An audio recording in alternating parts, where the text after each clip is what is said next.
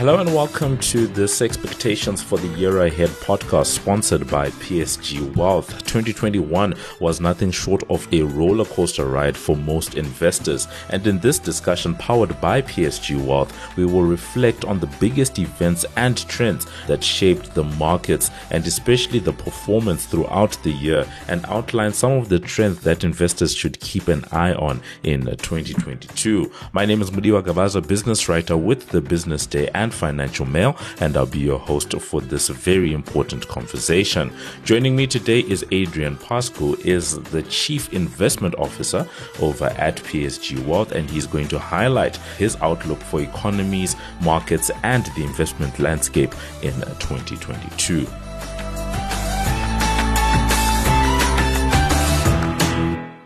Greetings, Adriaan. How are you today? I'm Adiwa. Very well, thank you. Thank you for having me on the show. Now, we certainly thank you for, you know, taking your time to share your thoughts with us today. And I think the past two years, because for some people, 2021 and 2022 are somewhat indistinguishable, have been quite eventful, especially for the markets. So from your point of view, what would you say have been some of the biggest lessons for investors specifically for 2021? You know, taking lessons from what we've witnessed in the industry is you know, it was actually quite amusing to, to see what happened during that first stage of 2020. You know, all the guys that were conservatively positioned obviously performing very well. They, many of them carried that conservative stance into 2021 and then underperformed. And then on the other side, I think some of the guys that were more aggressively positioned suffered some losses in 2020, but then recovered very nicely into 2021.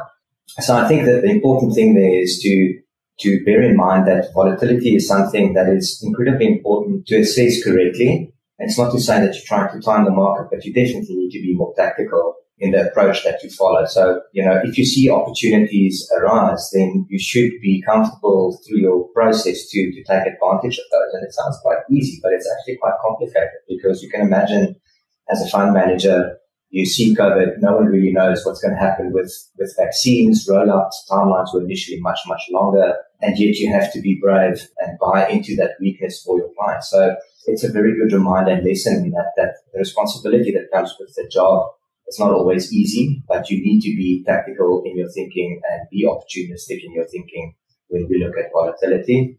I think the other key lesson is also to, to maintain a good level of diversification across the spectrum. Because one thing that can be said is that no one anticipated a COVID sell-off and definitely no one anticipated the speed of the sell-off, even though they, they saw that the headwinds were coming. And then following that, I think very few people predicted the recovery that followed from that.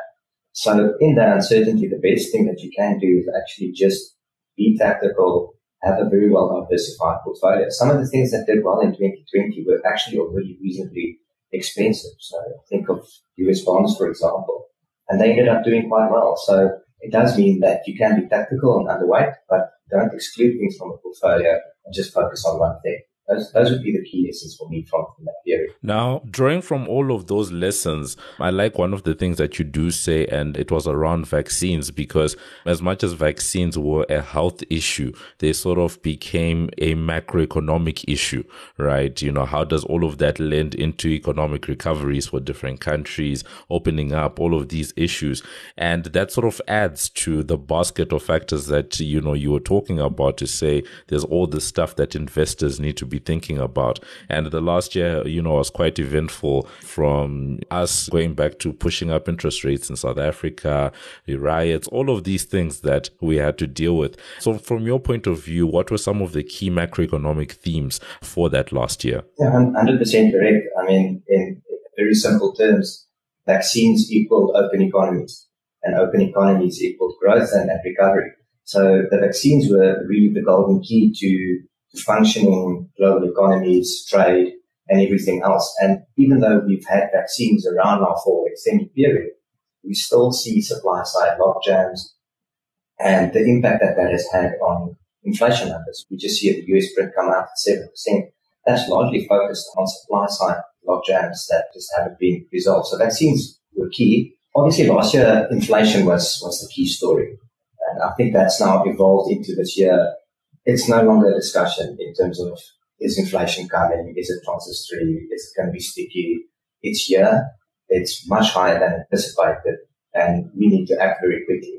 And I think we can definitely sense a, a little bit more panic from policymakers as they debate this. And now we're talking about interest rates, and it's not even if interest rates are going to be higher, it's how much, how quickly. And the, the impact of that is actually quite profound on, on most asset classes. So, so that's very important.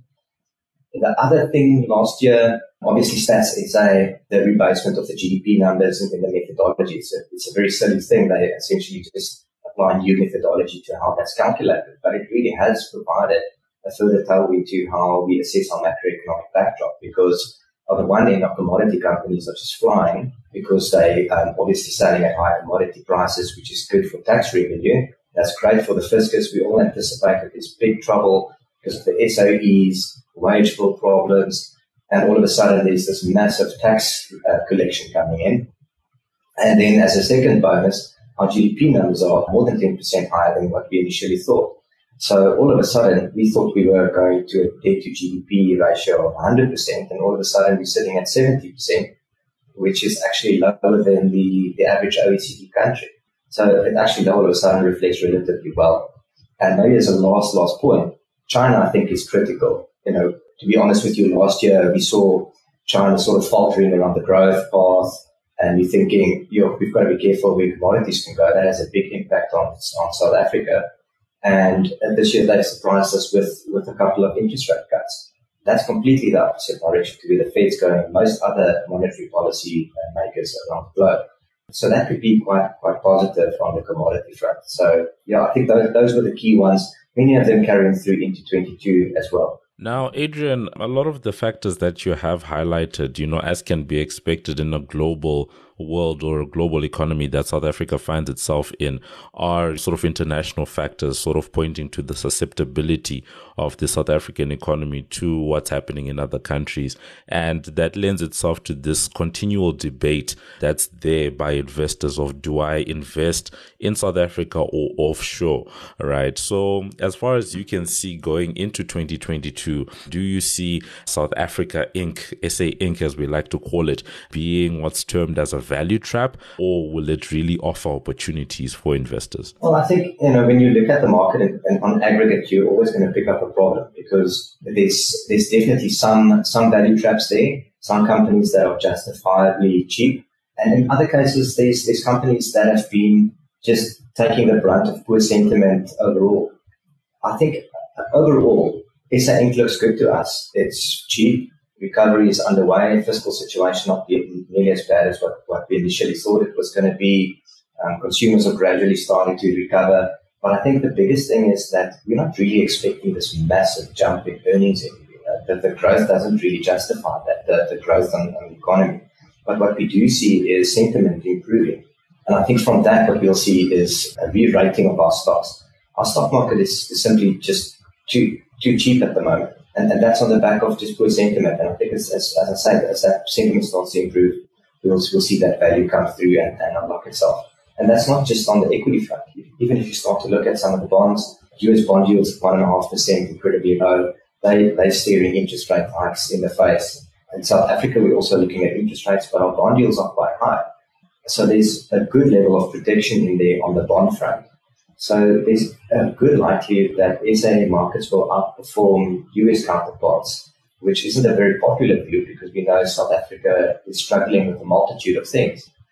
But the view is essentially that a lot of that's already been priced in. Where in the US, if you look at some of the stocks, you know, trading at 40 odd multiples and, and north of that, that what essentially that says is that there's going to be growth and it's not going to be compromised in any way for.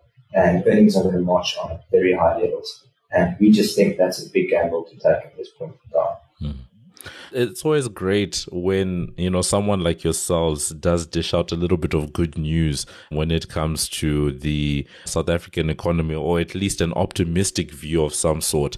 And whether we're talking about the stocks as you highlighted or fixed income in the form of bonds, it does sound as if there are quite a few opportunities which will likely make investors smile. But coupled with that, you know, surely there must be some challenges, you know, that you might be anticipating in all this. That's one of the ironies of investing. It's typically when things are at their worst that you find the best opportunities.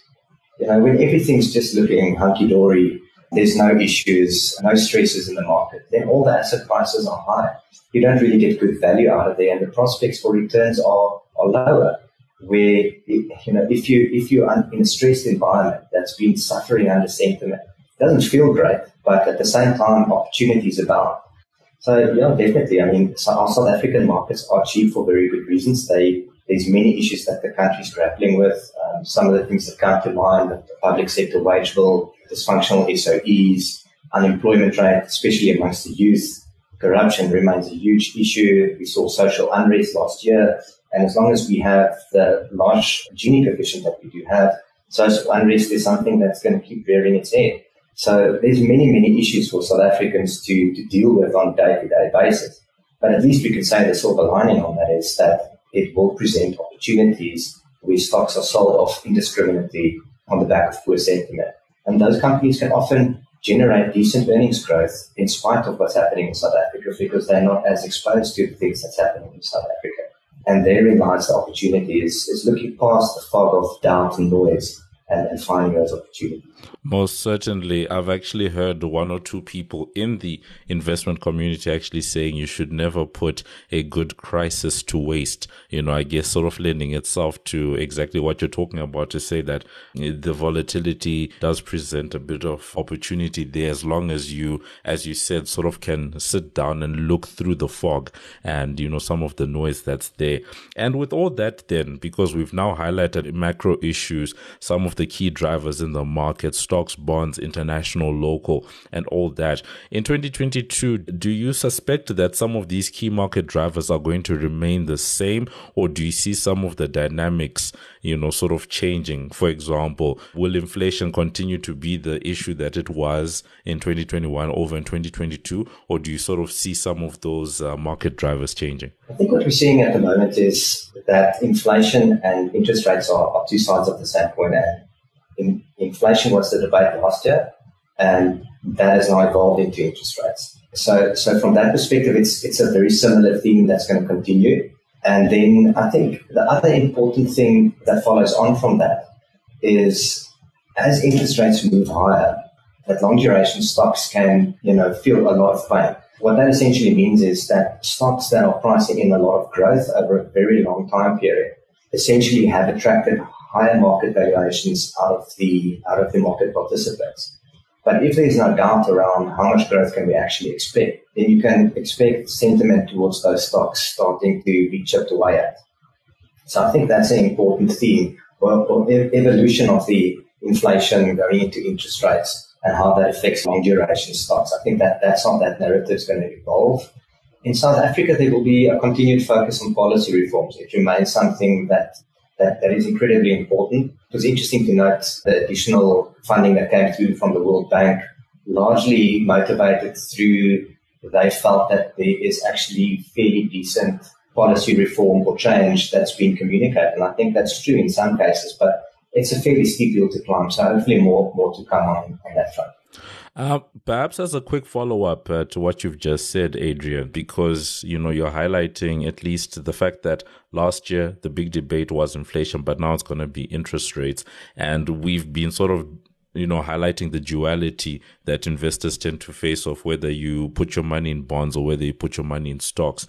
Um, so maybe the follow up is just around: Do you see this uh, evolution of the debate? I guess affecting more the initial reaction that we're going to get. Is it going to be seen in equity markets first or do you think it's going to be seen in the fixed income markets? I think it's both with the caveat that that not all equities behave the same. So i think if interest rates go up we'll see the higher valuation stocks come under pressure. Uh, even though they're quality businesses they generate lots of cash flow the valuations are simply just too high in, in, in our minds and bonds will simultaneously be under pressure. And I'm specifically talking about the US space. It's an area of great concern for, for us. I think the, the one exception though is if you look at our offshore portfolios, we think the banks can probably hold up pretty well. Uh, they, they tend to perform well if interest rates start to increase because uh, lending terms or, or, how the net income is, is calculated on, on the earnings impact positively. So you've got to be a little bit more selective, I guess, is is the right word in, in terms of how you approach it. But generally, from an asset class perspective, I think multi-asset portfolios in South Africa where we've got stocks at single digit multiples and bond yields approaching 10% versus in the US where multiples are in excess of, of 30 PEs at bond yields at one and a half odd percent.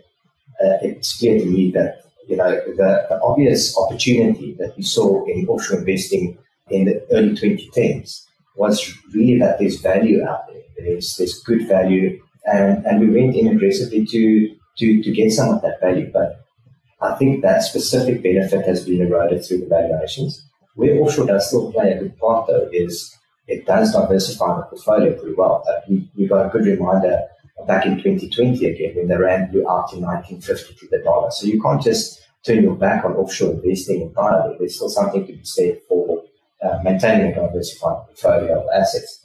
But if I were to tick marks for diversification, I'd say yes, offshore investing is important. If I'm looking at where I think my performance is going to come from or my alpha is going to come from, then I think South Africa is going to do quite well. I think it's going to surprise investors. Mm. No, most certainly, and at least you know, once again bringing out some of those uh, you know more positive aspects, and maybe that can be a place that we end off the discussion, Adriaan. Just getting your sense of what investors can actually look forward to, because one of the things, as I highlighted earlier, that I've liked about this conversation is that you have not taken a doom and gloom approach to what's going on in the market. So maybe that is where we do end off. What do people actually have to look forward to? as investors in the market, you know, as your final thoughts? Yeah, that, I think that's that's exactly right. I think there's actually a lot to be positive about. There's there's a lot to be concerned about in South Africa. At the same time, don't miss the opportunities that's presented through through that process. Investing is never easy, especially if you're doing it right. Investing is never easy, especially if you do it right. Those are the words of Adriaan who is the Chief Investment Officer over at PSG Wealth, giving us some insight into some of the big trends of the last year in terms of investing, but also at the same time, the key theme being expectations for the year. Some of the things that he does highlight is the fact that some of the things that we did see last year, some of the uncertainty in the South African economy does remain because because it is a reality things such as uh, the riots that we saw last year, the fact that we have high unemployment in the country, the fact that interest rates are likely to grow up, those things are, are likely to be realities. But he does say that there's a lot of opportunity out there, especially if investors are just to take a little bit of time to look at what's going on in the market, take a bit of a moment to clear away the noise and just see what's actually going on on the ground. And then one of the big things that he does highlight is the fact that whilst inflation tended to be a big issue last year, a big debate in the economic community driven by what was going on in the US this year. Part of that is going to be a shift over to interest rates and just highlighting the fact that that is likely to affect both the fixed income markets and the equity markets.